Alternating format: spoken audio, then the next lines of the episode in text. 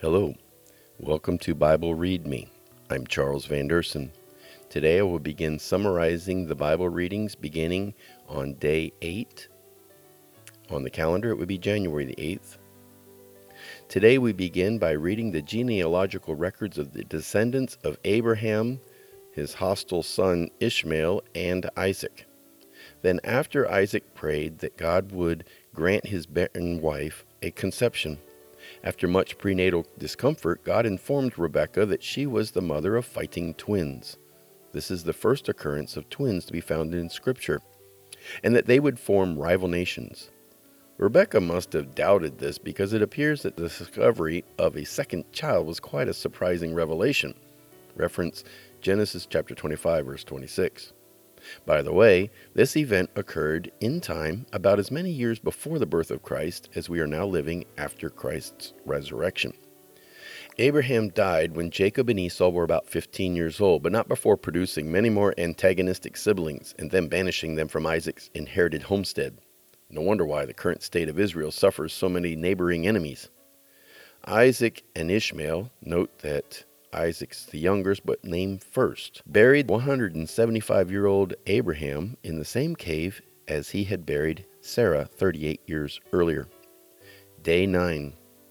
We read how Jacob, the younger twin, through trickery, ended up with the birthright that rightfully belonged to Esau. Father Isaac also used deception to avoid the potential of being murdered in and in turn received the chastisement and then a blessing from King Abimelech. Isaac suffered much drama over the digging and ownership of four different wells. This ended with the fifth well that he named Rehoboth, which means, quote, open space, end quote, to mark the occasion where they found enough room to settle down and prosper. Today's reading ends with the unfolding of Rebekah's plan for Jacob to secure the birthright. In her attempt to avert family violence that would rob her of both sons, she actually caused just that to happen. Esau left in a rage to marry pagan wives, and Jacob left to Rebekah's former hometown far away, presumably never to have ever seen him again. Day 10 we read how God reaffirmed to fleeing Jacob his commitment to fulfill his promise to Abraham, how the trickster got tricked, and how Jacob quickly gained 11 sons. Esau spited his parents by marrying a Canaanite woman and one of Ishmael's daughters. Meanwhile, Jacob spent the night at Bethel and had a dream that he was at the base of a stairway to heaven. He heard God's promise to protect him and bring him back to that location and to multiply his descendants. When he awoke, Jacob built and anointed a memorial from the stone on which he had laid his head and renamed the location to mean, quote, house of God, end quote. Jacob finally arrived at Haran and met his mother's family. After agreeing to and working for seven years before marrying Rachel, he was shocked to awake the next morning to find that his uncle Laban had tricked him into marrying Leah instead. So, to gain Rachel, and have both sisters, he had to agree to serve Uncle Laban for another seven years. That may have been Laban's plan all along. Who knows? Because of Rachel's barrenness, there began a contest of conceptions between the sisters that resulted in Jacob gaining two more wives. Ultimately, Rachel bore him his favorite son, Joseph. Day 11.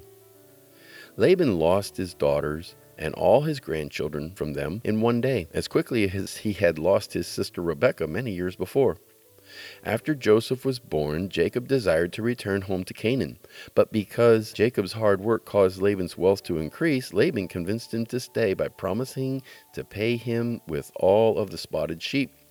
Laban cheated him ten times, but God blessed Jacob because of this, and because of his strong work ethic, Jacob's wealth increased as well, to the dismay felt by Laban's sons. Finally, obeying God's instructions to leave, Jacob took all he owned and fled while Laban and his sons were out of town. Laban found out and hotly pursued them, but God warned Laban in a dream not to harm Jacob. During the packing up of their things, Rachel stole her father's idols. Answering Laban's accusations of theft, Jacob, ignorant of Rachel's actions, may have inadvertently cursed his favorite wife. Compare Genesis chapter 31, verse 31 and 34, and Genesis 35, verse 19. Jacob and Laban parted with a treaty, that is, not to harm each other. Reference Genesis chapter 31, verse 53. This verse has been largely misunderstood and misapplied by many as an act of friendship, when in fact it is a promise not to attack one another. Day 12. After Uncle Laban headed back to his home and Jacob began to move onward to his homeland, angels of God met with and encouraged him. He sent messengers ahead of his clan to assess the intensity of Esau's formerly bitter anger over Jacob's theft of his birthright blessing. The messengers reported that Esau was coming with an army of 400 men. This put Jacob in a panic. He divided his family and sent many animals ahead to appease what Jacob assumed was Esau's desire for revenge. Before Esau arrived, Jacob moved his family across the river and then returned to the camp alone to find that he had to wrestle a man who was revealed later to be God, who changed his name from Jacob, which means trickster, to Israel, which means prince. Later, Esau did arrive, but on friendly terms. On the way back home, Jacob foolishly settled in Shechem, where his family got entangled in a lot of drama and violence. Finally, returning to Bethel, God confirmed his name change, and Rachel died, giving birth to his youngest son, Benjamin. Day 13. Because the land could not support both families and all their livestock, Esau moved his entire clan and all his possessions away from Jacob in Canaan to the land of Edom, where the original nomadic pagans settled into various established kingdoms. A genealogical record of Esau's descendants with a focus on the leaders and kings is listed. Finally, the reading ends with a list of names of Israel's 12 sons. Nothing good is ever said about Edom in Scripture. Day 14. Finally, Jacob, now called Israel, settled and returned to the land of his father in Canaan. When Joseph was 17 years old, Jacob showed his favoritism toward him over his other brothers by giving him a beautiful robe. Then their jealousy of him was augmented by his dreams that appeared to predict his future superiority over them. In response, they found an opportunity to sell him to traders who in turn sold him in Egypt. The brothers deceived Jacob, their father, into believing that a wild beast had killed Joseph, but they never actually said it. Then Judah married a Canaanite woman, and his daughter in law Tamar proved to be more righteous than he when she schemed a plan that would give her what he had promised but refused to deliver. Meanwhile, back in Egypt, Joseph was framed by his master's lustful wife and subsequently imprisoned. But the Lord's favor on Joseph gave him success and caused the prison warden to promote Joseph to an administrative position.